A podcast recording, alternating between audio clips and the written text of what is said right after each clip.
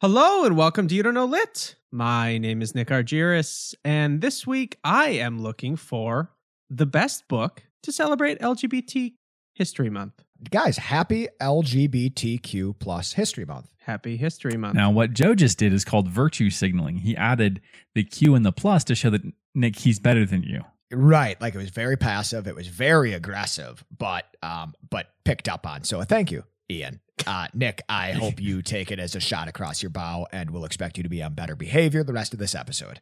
Not to one up you here, Joe, but if we're gonna get actually uh, correct, Oh boy. it's LGBTQIA plus. So eat shit, I guess. All right, fair enough. Fair enough. This is great. This is going great. You guys are doing a really good job. Uh, and oh, and to help me, our two high school English teachers, Ian and Joseph. Hi guys, my name is Joe Holshoe. Uh, I am a high school English teacher. I'm an ally. Do you say you're an ally? And this week, I think you should read the Song of Achilles to celebrate LGBTQ plus History Month. Uh, good good afternoon, good morning, and good night. Oops. you accidentally did a thing. Sorry, sorry. I start my I start my classes. I start all my classes. Good morning, scholars. And so I almost called you guys scholars, but you're not annoying. scholars. You're chuckleheads. Good afternoon, chuckleheads. My name is Dr. Ian DeYoung. I am an Axis. Um, that's a little Axis allies type joke there. Didn't land. Um, I'm sorry. I was still stuck on the Jim Carrey reference. Are we not going to talk about Truman Show or what? I think the Truman Show is extremely underrated. We should save that for our spin-off podcast, Three White Guys Talking About Movies. Yeah. Um, today I'm going to talk about uh, W.H. Auden's long poem, The Age of Anxiety, a Baroque eclogue. And I am ready for you guys to scorn it. I don't care.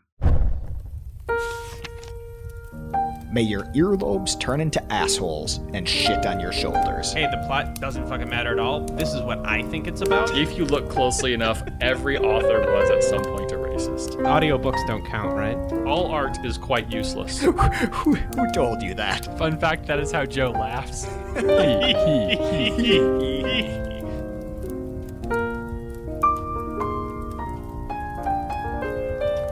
That is, I mean, that really is the attitude of a lot of high school English classes, right? Like you have to go in with that armor. It's like, hey guys, here's something I love. I'm ready for you to scorn it, and I don't care.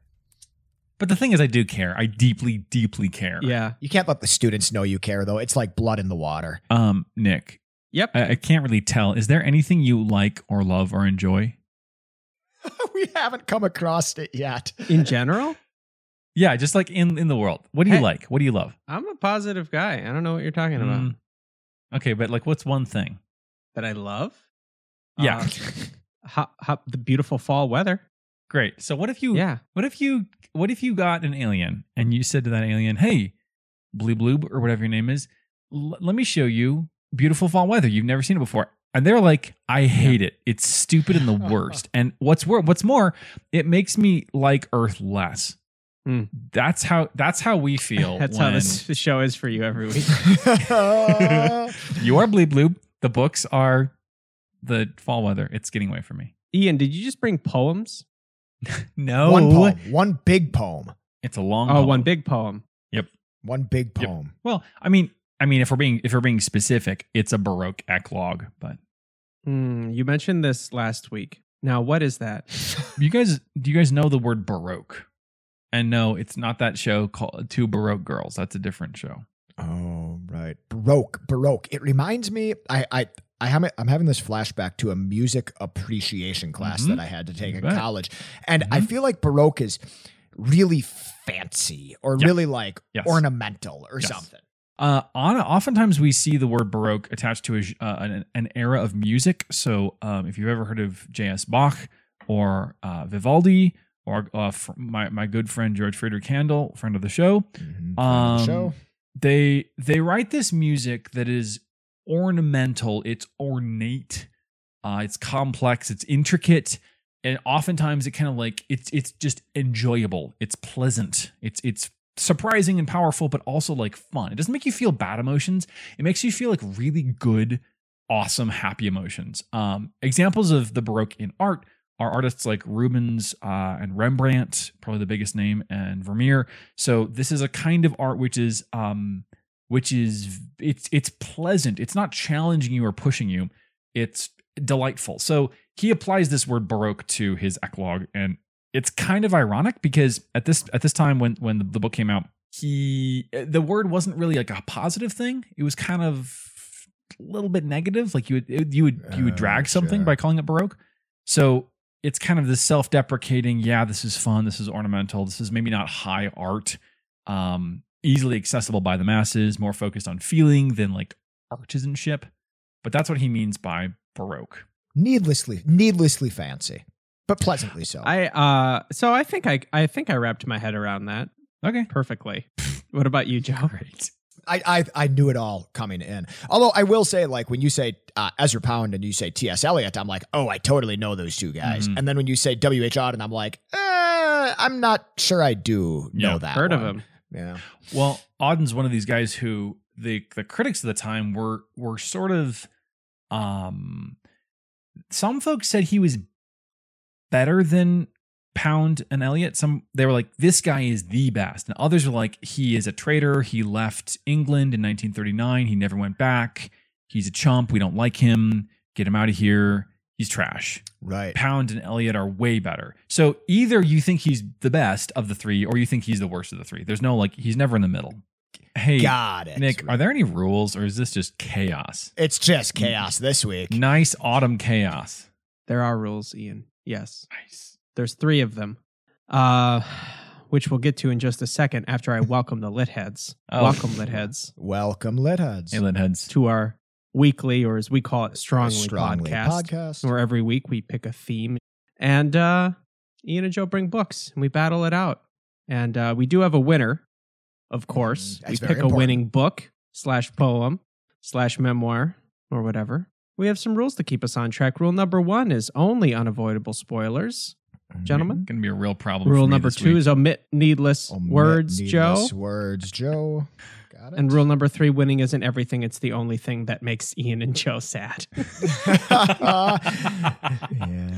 Vince Lombardi, as paraphrased by Nick Argyris. Uh, Litheads, loyal Litheads, you know, we also have shadow rules here. And as as the, the days get shorter and the nights get longer and the shadows move across the lawn, it's especially a good time for these shadow rules. And they are Ooh. all sounds six of them, as usual. Stop all the clocks, cut off the telephone, prevent the dog from barking with the juicy bone, silence the pianos, and with muffled drum bring out the coffin. And number six, let the mourners come. Hey guys, I joined TikTok. Oh, hey, congrats. Um, welcome to digital crack cocaine. it is a concerning, concerning mix of content that you get on TikTok these days. And I- by these days, I mean the first couple days I've ever been on it. Ian, you teach out of school for like for like good and like like good kids. Yes, morally, kids. morally upstanding children. Yes.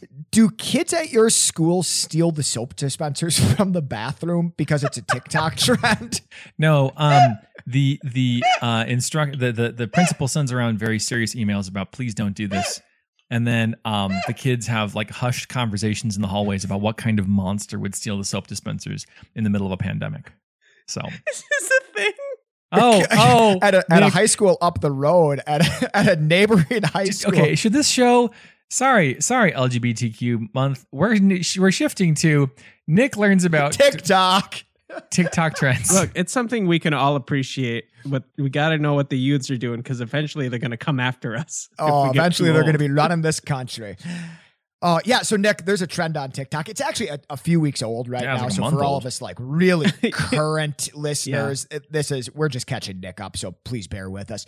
Um, Right. There's a trend where you are. I think it's a progressive challenge where you steal the more and more audacious thing. So students at schools were stealing like um, soap dispensers from the bathroom, or at the neighboring school, uh, a student stole all the doors out of the bathroom, including the bathroom door, like the exterior bathroom door. So the trend is thievery. The the trend is larceny. Well, and then supposedly the, the thing about this is there's there's it's always unclear whether there's like some kind of satanic panic going on or not because the supposedly the next one is the next one is slap a teacher and Like No. I don't know if that's real. Like it could be real, Guys, or I'll it be could honest. be. Af- after my first couple couple days on TikTok, this is not surprising. Nick is like this tracks entirely. We're gonna talk about books at some point. Joseph, I fucking hope so. Joseph, can you, Joe, Joe, Nick, neck, Nick. Your time has already started. You have like 10 seconds left. Oh my God. Nick Aristoikeon, best of the Greeks. I come to you today with the song of your people. You've heard of Achilles. You've heard of Odysseus. You've heard of Agamemnon. Maybe you haven't. Well, now you get to know them, but not in that weird, stilted way that Homer talks about them. Instead, you get to like hang out with their thoughts and feelings and see them do cool and cunning and heroic and petty things. Nick, you will love Song of Achilles, Madeline Miller, 2012, 378 blistering fast pages. Interesting, Joe. I'm I'm I'm interested to know more about this book. It seems less direct for our theme, but uh that hasn't stopped us in the past. That- I just I just want to comment before. that I heard the blatant pandering and I am Mhm. not here for it. I am I am Nick, I would like to opposite. let you know that the the Greek phrase I use, which you know, Nick, being fluent in the language, uh, Aristoikeon, uh, which is it it means best of the Greeks, Nick, and that's what I called you. If you're wondering, Ah. Nick, you're the, you're the best Greek I know. I love it. I love what you just said so much, and I will accept this pandering. Yes. Joe, you know Uh, Ian, I'm ready. I'm ready to be complimented. Okay. On the night on the night of November 2nd, perhaps in the year 1944, four stra- strangers gather in a Manhattan bar. Quant, Malin, Emble, and Rosetta strike up a conversation, first on superficial topics, then on deeper themes. They gr- grow closer together. They share a dream quest. They stage a wedding at Rosetta's apartment. They go their separate ways. The Age of Anxiety is W.H. Auden's longest poem, a reflection on disappointment and confusion and modernity and hope. Are there going to be a lot of things I have to remember in both of your books? Mm, yeah. I'm just going to call yours a book. Ian. yeah, that's fine. It is a book. Um, no, my, What is the form of yours? Uh, it's a poem. well, I mean, No, y- yes, I'm a little yes, but but but like we would say, a memoir is you know a- what? No, you no. Hey, no, no, no, no, no. Huh? Go first. You're going first. I have too many questions. Let's just get it all out. Yeah, all right. B- Baroque poems. Yeah, Mhm. Those names you said quickly that I don't Yeah, well- remember. I think Rosetta Stone was one of them. the, What? Rosetta, Rosetta is correct. Yes, good. The um the, the names don't super matter. Um, I like your. the- I like it already. I know, I know. Well, like I, I read, so I finished reading this, and I was like, I've got to, um, I've got to process this. Mhm. I finished it several days ago, and I was just like, I have to like digest this. So I read a lot of criticism on it, and a lot of the criticism said, yeah, Auden tries to give these people different voices, but they are they kind of run together. It's kind of all his voice. Um, we do have four. There, there are four moderns, four modern people, and they're people living in the new world, the the modern world. The the and it's the end of World War II. Um, things are changing. The bomb hasn't been dropped, but it's going to be dropped very soon. Um, so we, we have one woman, Rosetta. Um, she's Jewish. She's a department store buyer. I don't know what that is. The 40s. Um, she kind of deals with her Jewish identity as Nazis are busy genociding Jewish people uh, across the pond. Um, this shows up in her in her her her part of the poem. Um, but she's kind of the only one who really has a concrete identity. Um, there's a very young man who's a sailor, Emble. Um, there's an older man who is um, a veteran in the Canadian Armed Forces, and he's like seen some stuff and he's trying to make sense of it. And then there's a civilian, Quant, and he's the oldest, and he's kind of cynical, and he's kind of like um, seen seen the world and, and understands um, the way that history tends to change. But really, the focus is like Auden has things to say about the modern world. He wonders like, what does it mean to be modern? What is it? Are, are we living in a utopia or a dystopia? Are we about to become a utopia or about be a, are we about to become a dystopia? And he kind Where's of Where's my flying car? Is what he's saying basically. afraid. Yeah, he, he's afraid. He's afraid of the li- uh, that it's going to be a dystopia. he would not want to read George Packer's uh, unwinding book. Yeah, if he if he time traveled, he would be in trouble. Mhm. Um, I'm going to read you a, a, a, a Go- go ahead. Hold What's on. your question? You- uh, We're, I feel we're a bit too deep. I'm. I'm. Guys, I'm lost already. So, Okay. uh, so we Cool. have an ensemble cast. I love it. Um, Uh-huh. Is this a book or a poem? It's always amazing what Nick gets hung up on, isn't he? Well, it's you're fine. Explaining think- like a, a plot type scenario, and I find that to be strange. yes, it is. Not This that is I'm not uh, like- some sort of poem expert or anything. This is not the I, I I dig. I understand why you would think this is strange, Nick, because it is a little bit strange. Um maybe I'll maybe I'll start I'll start with the eclogue. I told you about Baroque earlier. Um, Baroque is ornamental, it's ornate, it's intricate, it's fun, it's it's enjoyable enjoyable. Um, more about feeling, it's accessible. But this is a Baroque eclogue, and this will help you understand kind of whether it's a poem or a book. Um, the answer to that is yes, by the way, it's both. Uh, an eclogue is a poetic style which is pretty old. It, it goes back a good long way to the to the Greeks and Romans. And it is a dialogic, it's a dialogue poem. It's kind of focused on discourse, on conversation. Usually it's uh, either located in like sheep pastures and shepherds are talking to each other about how beautiful these shepherdesses are. That's one option. Or it's kind of more broadly in response to a place. So the book has characters like an eclogue does, and the characters talk to each other. Um, there's dialogue and there's a lot of rambling in this poem. People thinking, people kind of singing, people talking, kind of making speeches, people responding to each other. So, yeah, there is a plot. It's a long poem that kind of has a plot. It's not just Auden yelling for 138 pages about how scary atomic bombs are. It's it's him using these different characters to work through different ideas about what humanity what what is what is the human and, and what do people want and are we heading down towards an unwinding by George Packer? okay, that's a- that's pretty interesting. I didn't know there was ty- uh, poems with uh, more structure like that, so that's interesting. Oh yeah. So It's it's it's very structured and and it's um it's it's cool how it changes its shape based on where the action is set. So it's got six parts and the first part is at the bar in this in this in this um in this bar. It's it's at the bar. it's in a Uh, bar. then they It- move It's in a bar. Mhm. it's in a bar. Um, and specifically, like it's them meeting, uh, being introduced to us, the readers, and also to each other. And then they kind of start, they strike up a conversation and they move to a booth together. And they're talking there about like how human beings have a way of getting older. And then they all fall asleep and have a dream quest together. They have a shared dream. what? And then they wake up. That sounds Yeah, crazy. it's- it's- Ian, that it's- sounds crazy. It's Now a little bit out of lost the us. blue. Well, yeah. So like you're you're kind of with them for the first two parts, and then you get to the third part, and you're like, oh. I- I'm sorry, what? I, I had to stop and go back and reread the end of the second part to say like, why are they in a dream quest? But they are.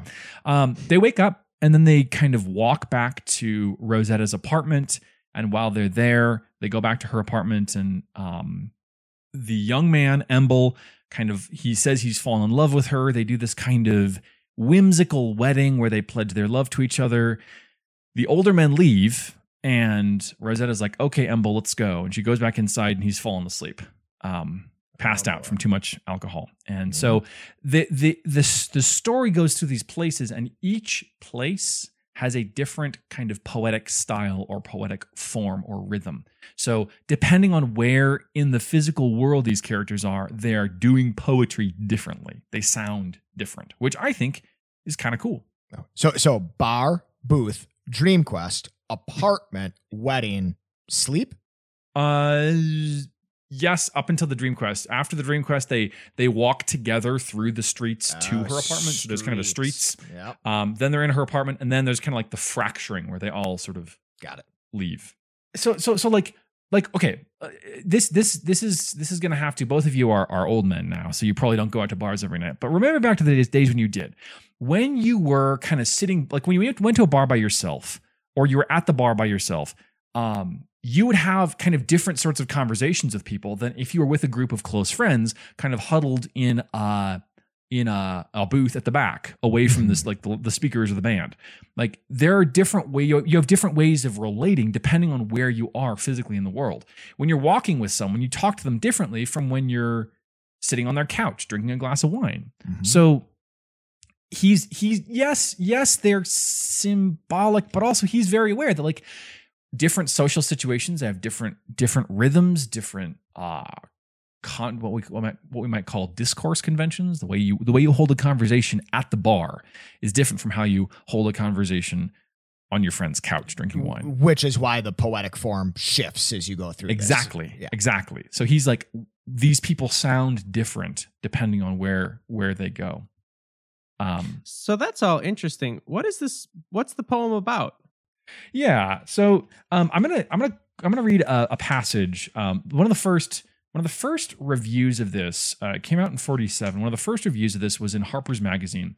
Um, and this is not available online. I had to track down a hard copy of Oh this at, wow! at my local library. It's incredible. Hey, that's It's- pretty good. and like looking with you. through looking through this bound copy of 1947 uh, era uh, magazines like literary magazines is incredible uh, lit heads i would encourage you to, to find a way to do this because there are like there are ads that are advertising the hotel cleveland and um like letters to the editor accusing so and so of being a communist it's great it's very it's very different so That's pretty good. This- that most exotic of, the- def- of destinations, Hotel Cleveland. I know. it's a great. It's a it's great. Um if you follow me on Instagram, folks, I'll uh I'll I'll repost that. Uh it's on my story. Um so this is this is the, the uh, a section of the review and, and this is one of the reviews that really helped this book take off because it was published and uh, Auden was kind of in a lull. He hadn't published very much, and um, Jacques Barzun has this just glowing review in an important uh, uh, magazine, the the Harper's Magazine. Barzun says, this is not to say that the age of anxiety preaches or teaches. It is a philosophical poem, as Hamlet is. Its purport, purport, or rather its preoccupation, is stated in these lines about man. And then Barzun quotes from the poem. I'm going to read this slowly because it's complex, but this is this is the crux of what this poem is about. Thank you. Pandering. Oh, I had to read it slowly so I could understand it. So this is not, I'm not pandering here at all. That field of force where he feels he thinks, his past, present, presupposing death, must ask what he is in order to be and make meaning by omission and stress, avid of elseness all that exists matters to man. He minds what happens and feels he is at fault.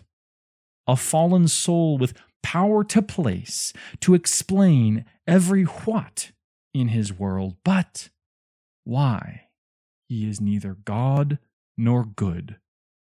This guilt, his insoluble final fact, infusing his private nexus of needs, his noted aims with incomprehensible, comprehensive dread at not being what he knows that before this world was, he was willed to become. So in English, he's saying, human beings know our potential. We know what we could be. We know the heights that we could rise to. And we see ourselves failing. And we deal with the disappointment of that, the fear of not achieving what we could, the possibility that maybe I'm not going to live up to my dreams. Maybe I'm not going to achieve the destiny that I imagine to be my own. And this is, according to this poem, like a universal human condition. Okay. Jeez, Ian, that's very deep for the podcast. That's a lot to ask for us to to process. The lit heads to process. Yeah, help us process.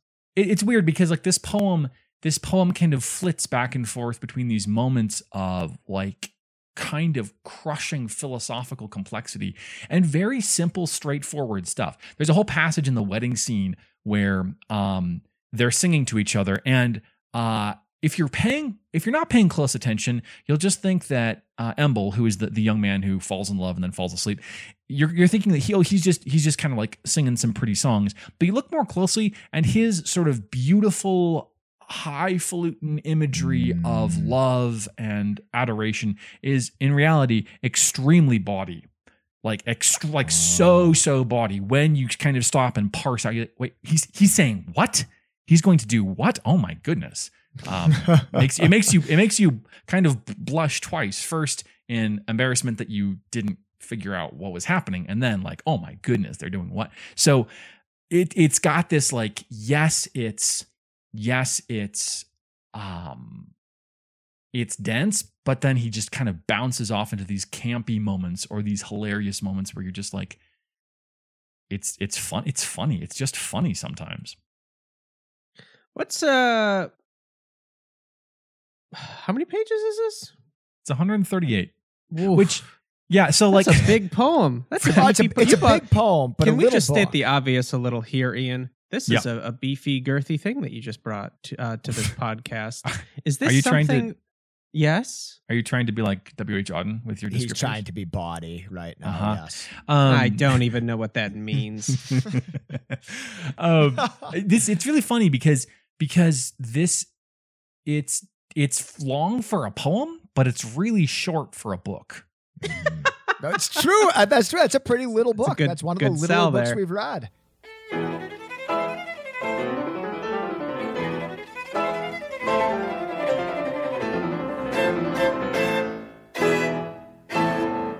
Ian, why'd you bring this book for for our, our month here, LGBT? I'm also LGBT, wondering yeah. that. Ian, Yeah, I so, also um, demand to know. Yes to to we want to, answers. to, to justify this let me let me talk about wh auden himself uh um, do i have your permission to do that please uh, just this once. Thank you. So, um, W.H. Auden was, uh, as I mentioned, one of the one of the lions of sort of um, Anglophone poetry throughout the throughout the 20th century as a whole. Uh, Auden was gay, and um, he he sort of he was living in a time when you could like people knew you didn't really like necessarily you there weren't pride parades but like he didn't really hide it so much. It's it's a really interesting i mean he wasn't in danger necessarily of being like prosecuted for this um but also he he wasn't wasn't like flaunting it. Um so he he was a really complicated person um i would say that i hmm how to say this i would say that i have read works by LGBTQ authors which are particularly interested in the LGBTQ experience. And I've read works that are kind of not so focused on it. I think this is the latter. Um, there's a possibility that one of these characters is gay uh, in in the book. Um, like he- there there are there are hints that that he is intended to kind of have an affection for another male character, but it, it's not really a book about like these characters as LGBTQ identifiers. It's more like he's um Auden Auden was gay and, and that's why I brought it. Um I I really love Auden. He's a brilliant poet and I really I really wanted to read something big of his. So um this is another excuse book. I'm sorry, but I really liked it. Auden was great. He he studied um he studied at uh at Oxford under uh friend of the show J.R.R. Tolkien. And as a matter of fact, he reviewed Auden reviewed uh, Lord of the Rings for the New York Times. So when the New York Times needed someone to review Lord of the Rings, Favorably, I hope. oh my goodness, it's so nice. So his review of the Fellowship of the Ring is kind of like kind of summarizey, but then in Return of the King, when he re- reviews Return of the King, he just lets it go. He's like, I am going to do a full on literary critical analysis of this, and it's great. Um, I would I would strongly encourage lit heads to to check that out. Um, you can find it for free online. Um, so Auden, like Auden's life was was uh, life and character are interesting. Um, he left England. He was born in England and raised there. Left in 1939, just before the war started, and he never went back to live there. So people thought like Auden's the great next great Ameri- uh, uh, British poet, and then he left. Oh no. And they're like, "Oh, you Well, son of like- a gun, Auden, we hate you." Well, now." let's also be clear. Like you, you're talking about, like, well, he, you know, didn't exactly hide it, you know, but he was never in danger of being persecuted. Like he left England, you know, and and I'm just thinking this is during the war. I'm thinking of Alan Turing, who is like famously chemically castrated Sure. after the war, despite being a war hero. So I mean, like, I think there might be some danger of being prosecuted, right? Or persecuted. Maybe I, may, possibly. I, I didn't. I didn't. I the, the the the biographies I read didn't suggest that necessarily. Though uh, it, it always could be. Um, my sense of his leaving was much more like he was getting kind of kind of locked in. He was getting kind of not. That's the wrong word. Kind of kind of set in his ways when he was in England. He was like, I want to go to New York. New York is fresh. New York is different. Yeah. Um, he was um, Yeah, London is old. England's old. it is. Um, he was uh, like Eliot was, like T.S. Eliot was. He was thoroughly invested in Christianity. He was an Angli- Anglican for a while, and then left, and then came back to it. And his poems kind of deal with this, um, deal with this stuff, uh, deal with Christian themes and uh, ideas and imagery. Um, he kind of played around with being uh, converting to Judaism. Um, decided not to, but he was like, "Yeah, I, I can give it a shot." One of the big, one of the big deals for Auden is uh, al- allusion. Uh, Auden is really invested in in uh, the With an A or I. a, a, Oh, good a, question. not I. That's a really good question. Do you know what allusion with an A is? Um, it's I don't know. Hugh Jackman's in it though. the illusion. That know. would be a movie. That'd be don't the know most about that. pretentious movie on the planet. Uh, allusion is when you're like explicitly referencing the the words of somebody else, uh, usually a previous literary text uh, or a classical text in your um, in your in your work. So, um, Ready Player One is an example of just a ton of shameless allusion. So, um, he does this in a variety of different ways. Shameless. well, well, it is like it's heavy-handed. A lot of times, it's more subtle and things like that. Actually, Nick, you see like this in rap music all the time, Yes. right? Like when when Kanye West builds a song on top of a Yeah. 1960s R&B beat, like that is an allusion to what came Yeah. before him. That is awesome to listen to, but if you're like well versed in the music and like you're a, a, a kind of music historian, you get like this extra little kick Mustorian. out of it, this extra meaning. Right. It's it's like it's like sampling. So I'm going to give you a couple of, of examples of this. Um, one of them is is very simple. Auden was teaching a long course uh, at a university in New York on Shakespeare while he was writing this poem, and he hated it. Apparently, he was like, "This is the worst. The teaching this is horrible."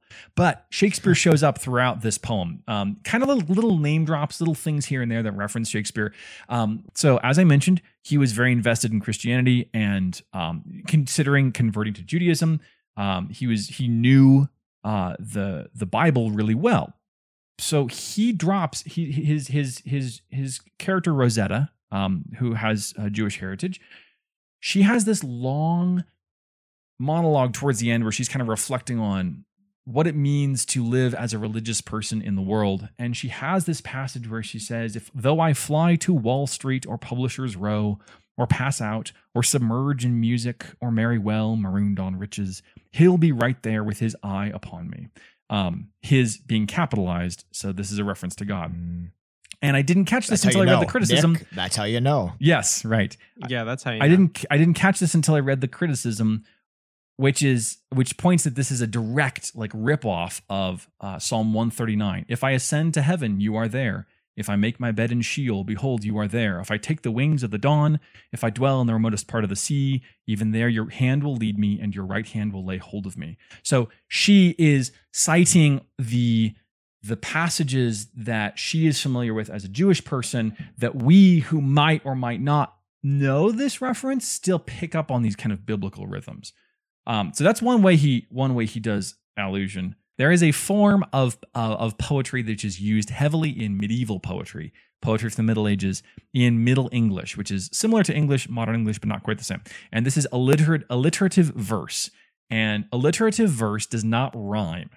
Uh, its big thing is alliteration, where you've got words that begin with the same letter, kind of close to each other. And every line of alliterative verse has this midline break. So the, the this is an extremely old sounding and old looking literary form. And here's Auden using this literary form to talk about what modernity, humanity in modernity. So um, this is where I'll, I'll leave you guys. This is a, a passage which um, where Emble, the young the young sailor, is talking about uh, some of his anxieties about uh, uh, living as living as a, a growing a growing up person in this world. He says, "Why leave out the worst pang of youth?" And sorry, as I read this, listen for alliteration. Listen for the midline break. I'll read it into it. Why leave out the worst pang of youth? The princes of fiction who ride through risks to rescue their loves know their business, are not really as young as they look. To be young means to be all on edge, to be held waiting in a packed lounge for a personal call from long distance for the low voice that defines one's future. The fears we know are of not knowing. Will nightfall bring us some awful order? Keep a hardware store in a small town. Teach science for life to progressive girls. It is getting late. Shall we ever be asked for? Are we simply not wanted at all? This guy seems troubled. It's not happy. it's not happy. I'll say that. You know, Ian, it takes a brave man to bring Yep. poetry to this to a book podcast. to a book podcast. It, it takes an even braver man to read that poetry. Well, I think I think part of the, the value of this this particular of, of Auden's work is the way it sounds. So I thought you guys should hear it.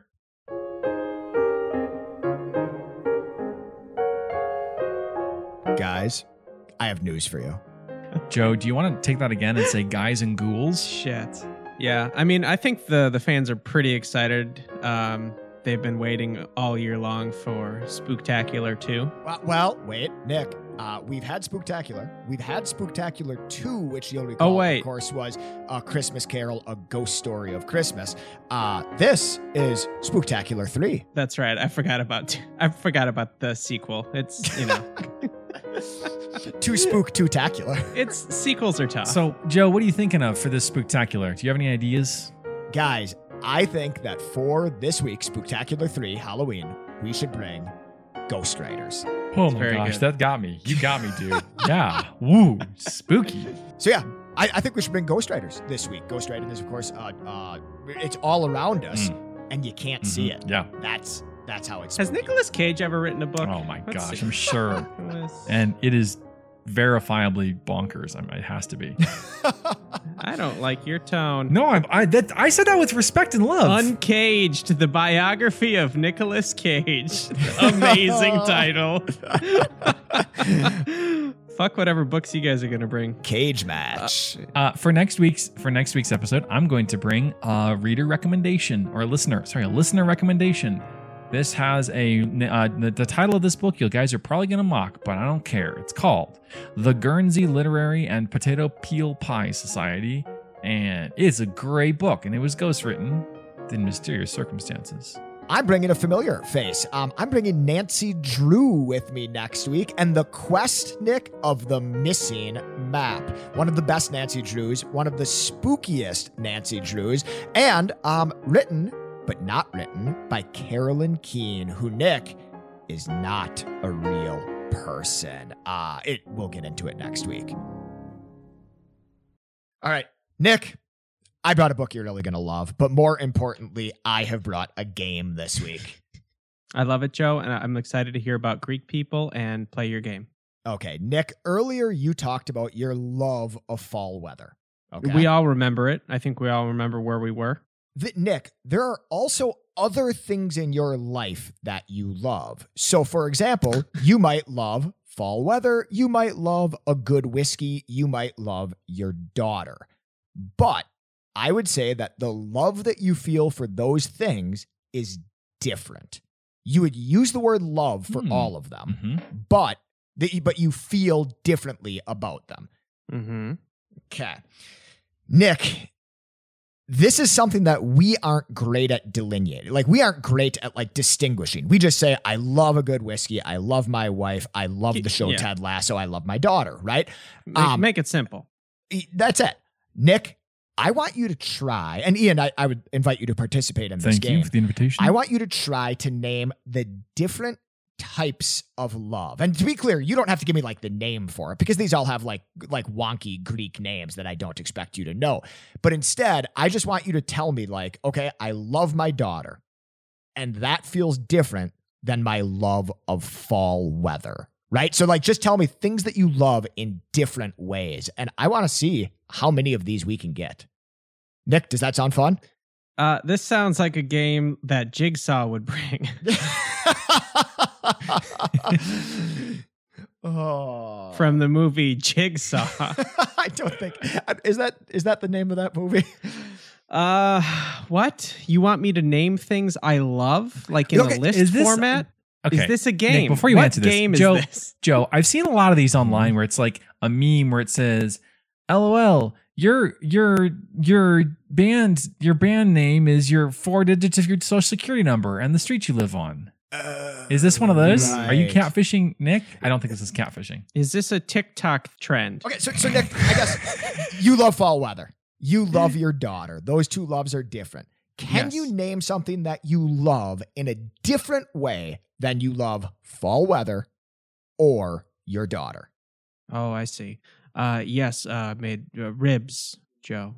Okay. Your love of ribs, Yes. The Greek have the Greeks have a name for. Okay. Okay. Mm, I just don't super know what it is right now.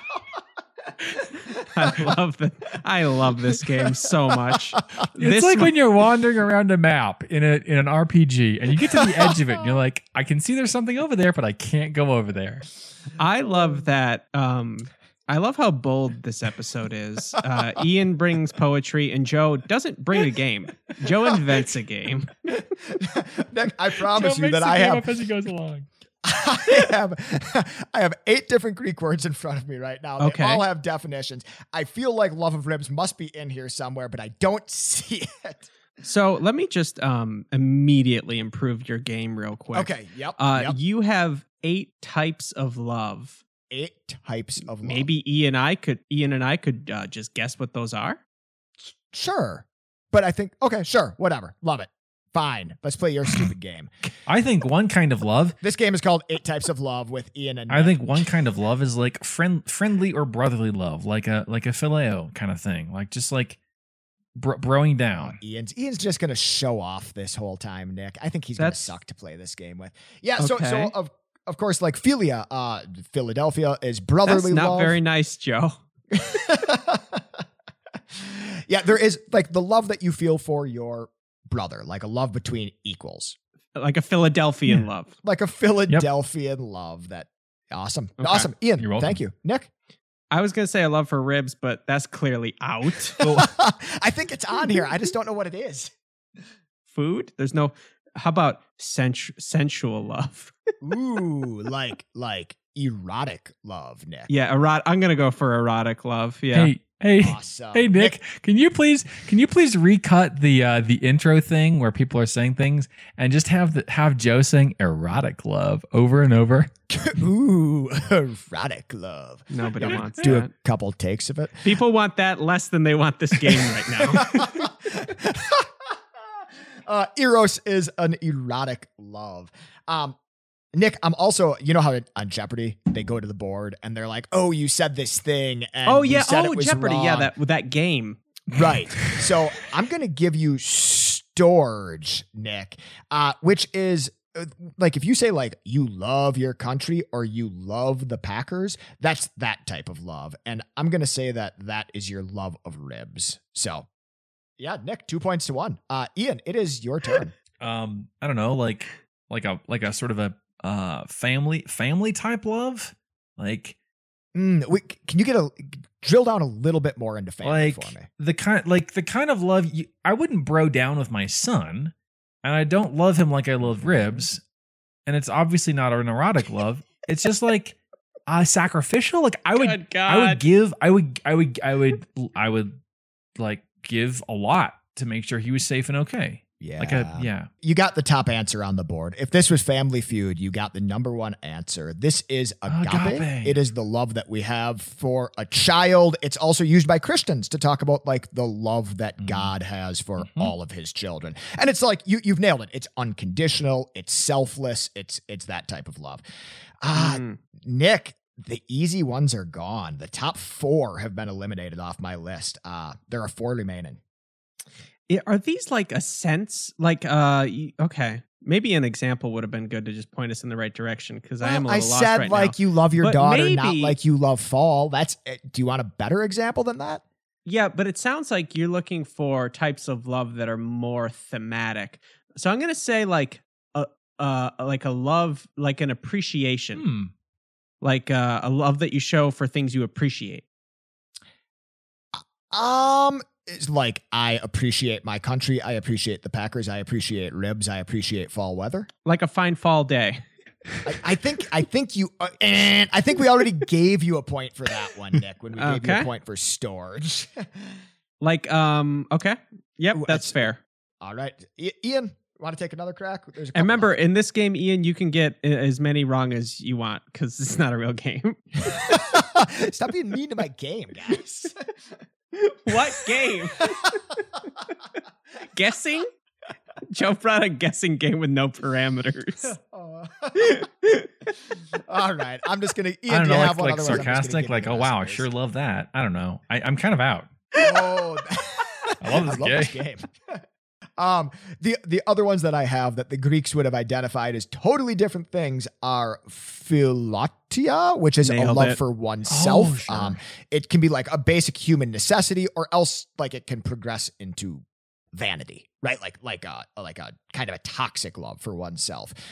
this is very greek Very Greek. Nick, if you like is- Greek, you'll love is- the word I'd say I'm- xenia. this is very greek right now Uh, and of course ze- all of these loves are also sins and you're going to hell Oh, and Nick, finally, Xenia is the love for strangers, hospitality, plays a big role in the Odyssey. I'm Mm. gonna go ahead and say maybe the Iliad too. Um, but yeah, Xenia, love for strangers, hospitality. Uh, it includes generosity, gift exchange, reciprocity. Oh, there's a couple. There's a couple later additions, but I think this game has run its course. You're welcome for the amazing. I think we should do a lot more of this. so joseph lots of type of love sounds like right, Nick. love for ribs love for fall. love for a beautiful fall day love for ian's son erotic love.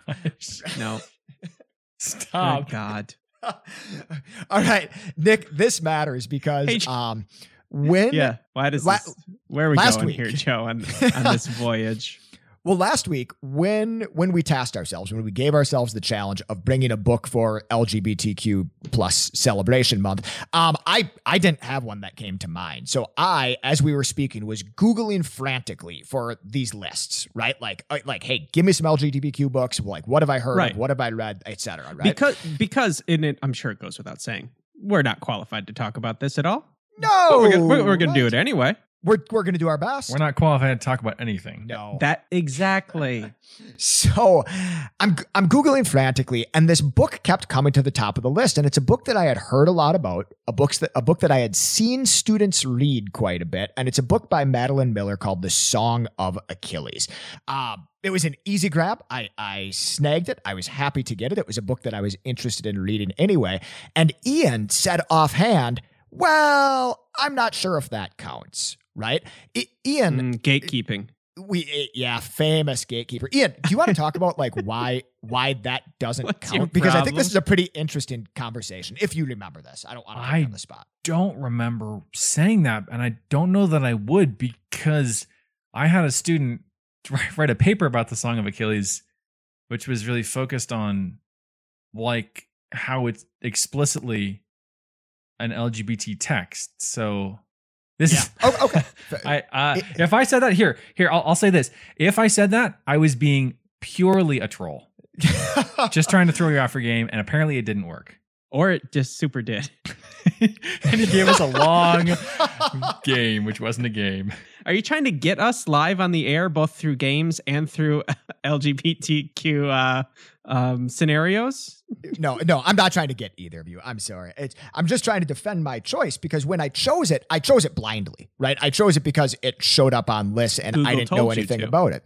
Um when I read it though, I was surprised, maybe maybe I shouldn't have been, to find a very explicit love story uh, between two men, right? Like this book is 375 pages long and the first third of it is these two men, uh, Achilles, who is not really a man, he's he's part man, part god, and Patroclus, uh, this this normal dude. I mean, I guess he is like a king's son, but he's exiled and all this stuff. Um, falling in love with one another. And it starts out, um, it identified as kind of like this comrade in arms love as Achilles um, favors him above all the other young men in, in their camp. Um, but it turns into an erotic love and an explicitly erotic love told in a really like tender and and loving way. Um, so that's why I brought this book this week. I say 13 minutes into my time. Mhm. and one really fun game. Um, Joseph, um, wh- wh- tell me, uh, uh, can before we uh, jump in here, um, as they say, uh, what what uh, when was who wrote this book? What's it? Uh, when was it? What is this book? Yep. Yeah. So this book is The Song of Achilles. It's written by a woman named Madeline Miller. And Madeline Miller is, uh, she's just like, Nick, I don't know if you've met people like this. Ian, I bet you know a bunch of them.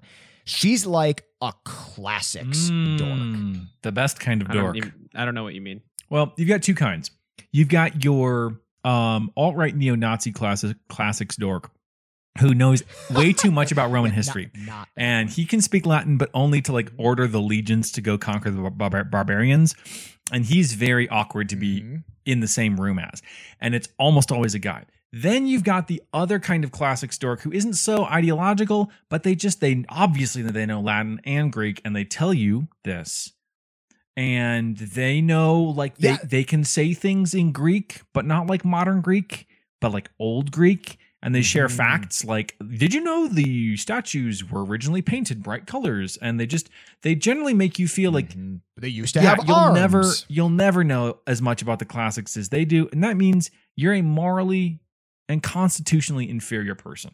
Right. Like you are not made of carved of the same marble as they are, uh, as it Precisely. Are they all I- Greek? Uh, Well, no, they're not all Greek, but they all wish they were. 'Cause they Um, sound Greek.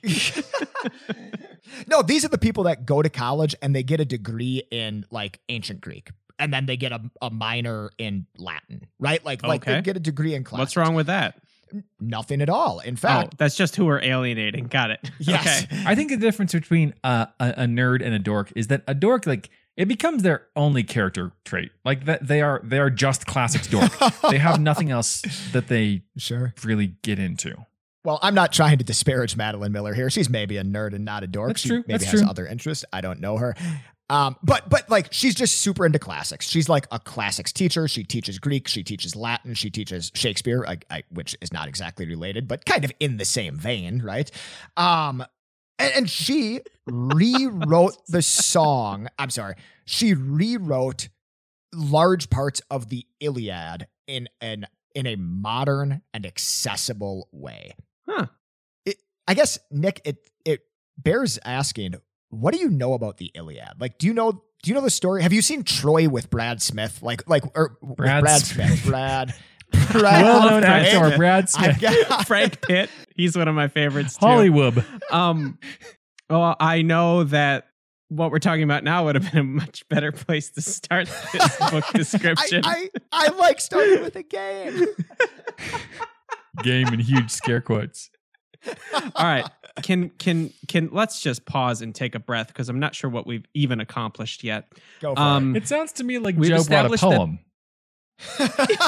I, I would Holy like to be very clear. This is not a poem. But it used to be. Um, okay, s- your book is uh, a portion of the Iliad rewritten to be modern. Awesome. Yep. Right. Yep, you got It it. discusses uh, uh, the different types of love, or at least it covers that. Mhm. Um, and we hate the author. No, no, no, no, no, no, the first two are really good.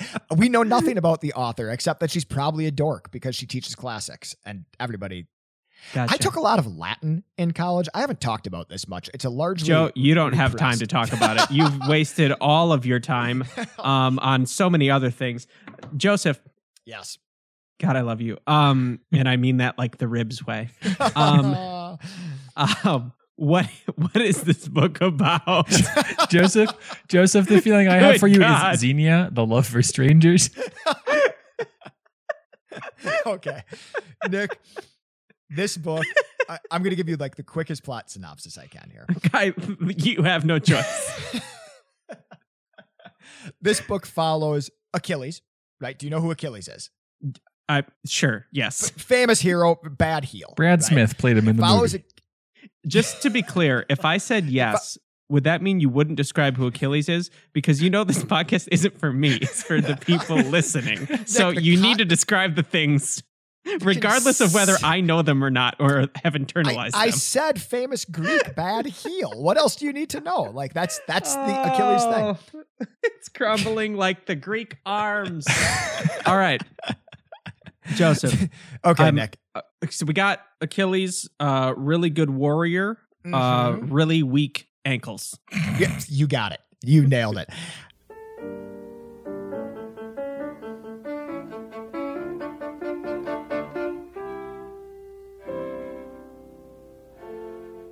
This book follows him as he grows up, right? Starts with him as a young man, um, and his his companion Patroclus, Patroclus here, um, follows him as he grows up, trains, goes off to fight the war of Troy, and like the exploits that they have at Troy, like him going out and being Wacky a really good warrior and riding chariots and throwing spears through people's chests and just doing generally like heroic things. Um, and, well, and it, if you're on his side. if you're on his side, it's very important that we say if you're on his side. yeah, generally heroic or warmongering genocidal Or genocide, either one. Yeah he killed Hector, So, so it and then he tied Hector's Mm. heels to his chariot and dragged him around the city a bunch of times to mock the Trojans. like a like a bunch of times, Nick. Like a bunch of times. To be fair, in the book that's portrayed as one is his darkest hour. Yep, that's fair. Okay. uh, so so that's the story, Nick. Um, if you're familiar that can't be the- the story. Oh, so it is just his shenanigans uh genociding people. So um during war. Uh so what okay. I'm sorry. Is your book the character of your book is Achilles or is this what the the book is is rewritten and re reimagined? Yep. The narrator of my book is Achilles' buddy, his his his lover, his friend and then lover, uh, Patroclus. Gotcha. Right. Gotcha. Um, i- the entire story is told through this character's eyes, is told through Patroclus's eyes, as he tells you how amazing Achilles is and like how beautiful he is and how great at fighting he is, but how like that's the least interesting thing about him because he also like plays music beautifully and is really good at medicine and and all this cool stuff, right?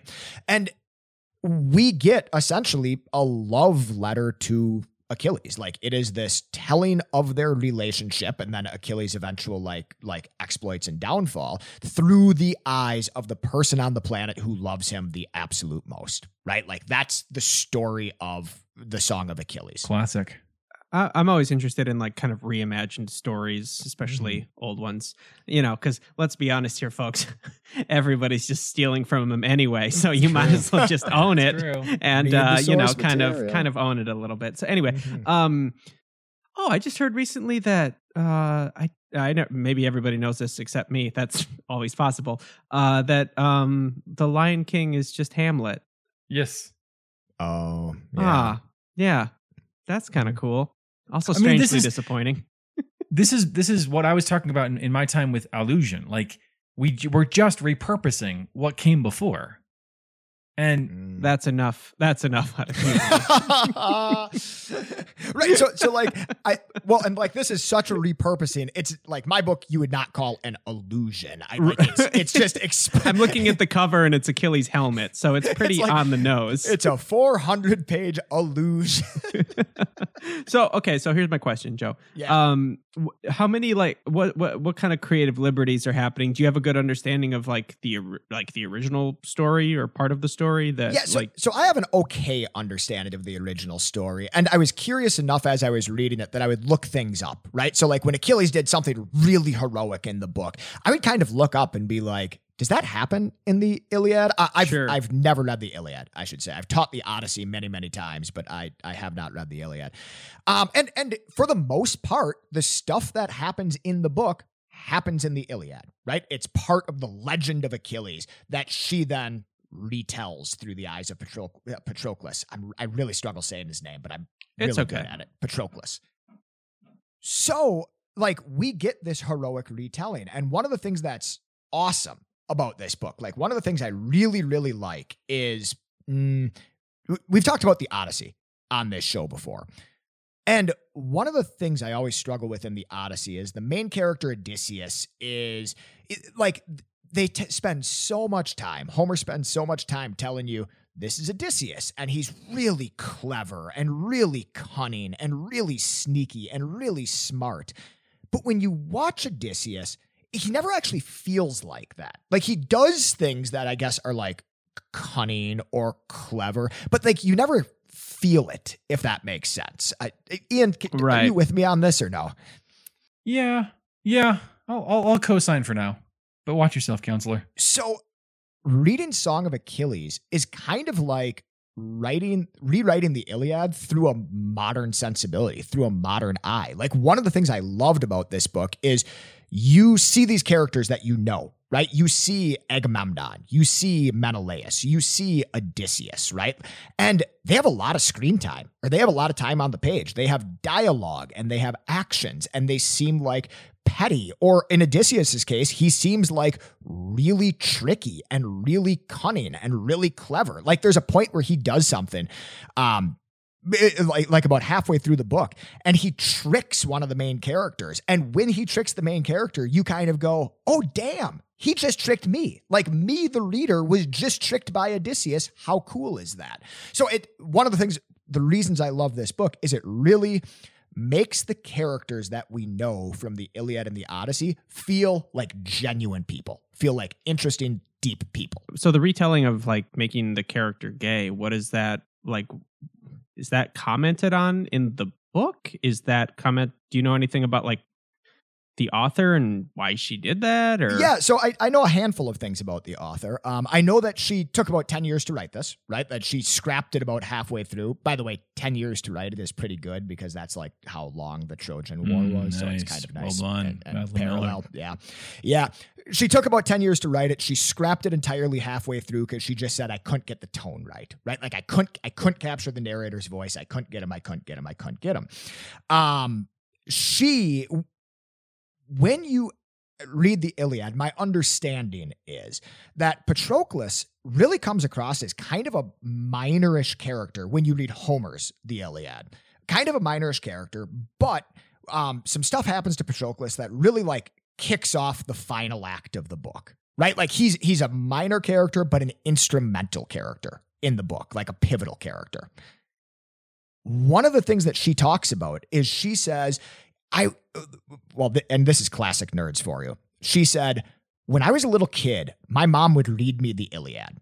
Pretty good, right? Like when I was a little kid, my mom would read me the Iliad. And she said, I was always fascinated by this Patroclus guy. Like I couldn't figure out why why Achilles was so upset when well, well guys, he Mhm. dies. I, I mean, I'm Mhm. spoiling up a very, very old stuff. Like I couldn't figure out why Achilles was so upset when um when he died. And then I got older.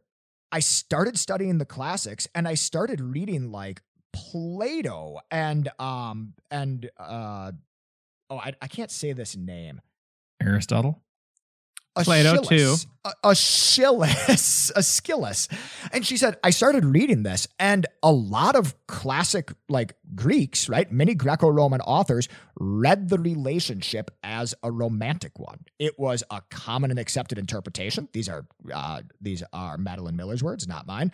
It was a common and accepted interpretation in the ancient ancient world. We even have a fragment from this old tragedy where Achilles speaks of his and Patroclus's frequent kisses, and there's a lot of support for the relationship. And she said, "Boy, Achilles' reaction makes a ton more sense if it was his lover, like if it was his husband, essentially, that was the one dying, right? Like that kind of crystallizes the whole story. So that's the story I wrote. I wrote the love story of those two meeting. I wrote about them like coming up and training together. Um, and I ultimately wrote about Patroclus's death and how that precipitated the end of the end of the Trojan War. What do you think about the argument about like, um, okay, so for example, the most popular one is uh, like if you're going to tell a story about uh, like a black story, you have to be a black Mm. writer, right?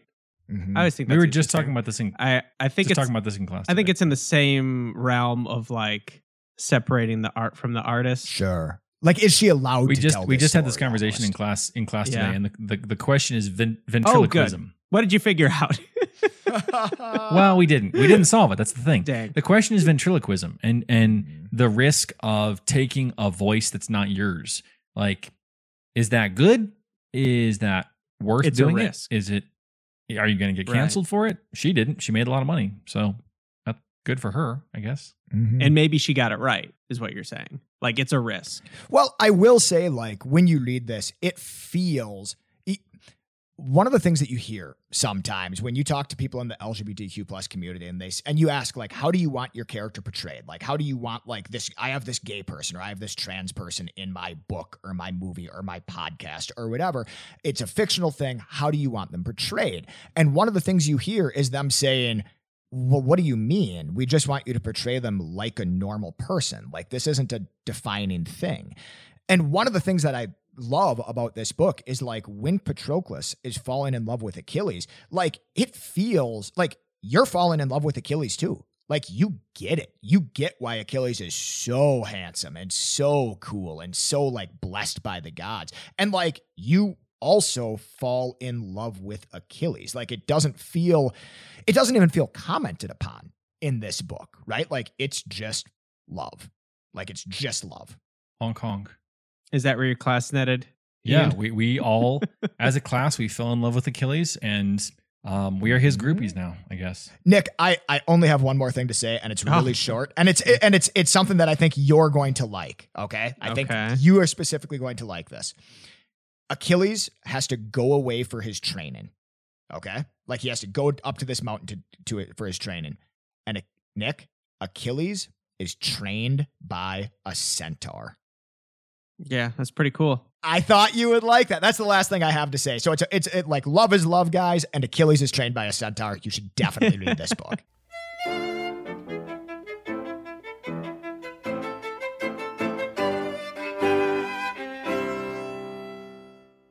Joe, you lose. Oh, Uh, what? Yeah, not by the merit you- of your book. You're gonna read that poem? Bullshit. Wow, it's shorter for one, Joe. I'll tell you that. I'll tell you, Joe, you had a lot going for you. Hmm. Um, Hubris. it was Greek. There was a, a horseman. Mhm. Uh, it had it all. But the bravery it takes for Ian to bring poetry, I don't know if I could stifle that. oh well, if we're gonna be um, rewarded for bravery, we can get absolutely. ready. if not, if Get not, then what else? Um, so, uh, congratulations, Ian, and um, and congratulations, Rosetta Stone. All right. Congratulations, Ian. Uh, Litheads, we appreciate you. Um, Litheads, by the way, I think you should definitely read Song of Achilles. Um, since That'll be enough out of you. uh, Litheads, congratulations. And Litheads, um, we, if you want to support the show, one of the best things that you can do is head over to you don't know lit podcast.com, suggest a theme, suggest a book. We read all of your suggestions and we read many of your books. Um, also, head on over to the podcast player of your choice and uh, leave a review, uh, five stars if you please. Uh, follow us on social media. We're everywhere that you would expect. Nick posts like pretty funny and great stuff. So it, if you're not there, you're missing out. And Sometimes more than once a week, I'll post as well. yeah, very, So- fre- very frequently. Not to brag. All right, congratulations, Ian. Thank you, uh, and thank you to um, Aeschylus for being such a good guy in terms of all this stuff. I'm going to read you a passage. Some of the most I'd like to start being thanked if you win. Nick, thank you. Thank you so much. I, I, Thank you, I- Nick. I- Thank you, Nick. I bow at your feet or whatever. Um, so I'm going to read a passage from uh, early in the poem. Um, this is this is the internal monologue of the, the thoughts of Malin, who is our um, our veteran, the the one who has seen some things, and he, this is him talking about seeing some things.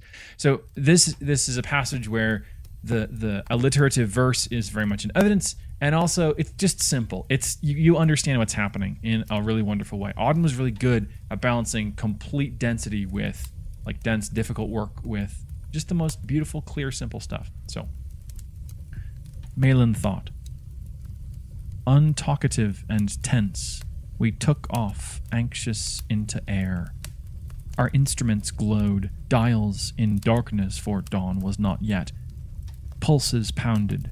We approached our target, conscious in common of our closed here.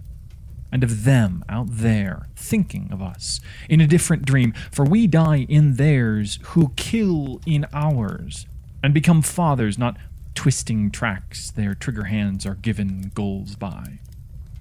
We began our run. Death and damage darted at our will. Bullets were about. Blazing anger lunged from below, but we laid our eggs neatly in their nest.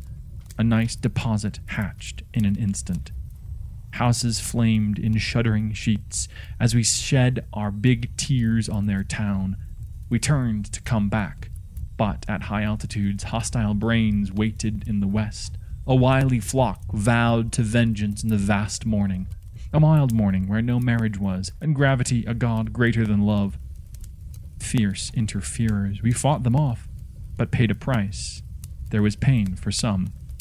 Why have they killed me? wondered Bert our greenhouse gunner, forgot our answer, then was not with us. We watched others drop into death. Dully, we mourned each flare as it fell with a friend's lifetime, while we hurried on to our home bases, to the safe smells and a sacrament of tea with toast. At twenty to eight, I stepped onto grass, still with the living, while far and near a fioritura of brooks and blackbirds bravely struck the international note with no sense of historic truth, of time meaning once and for all, and my watch stuttered.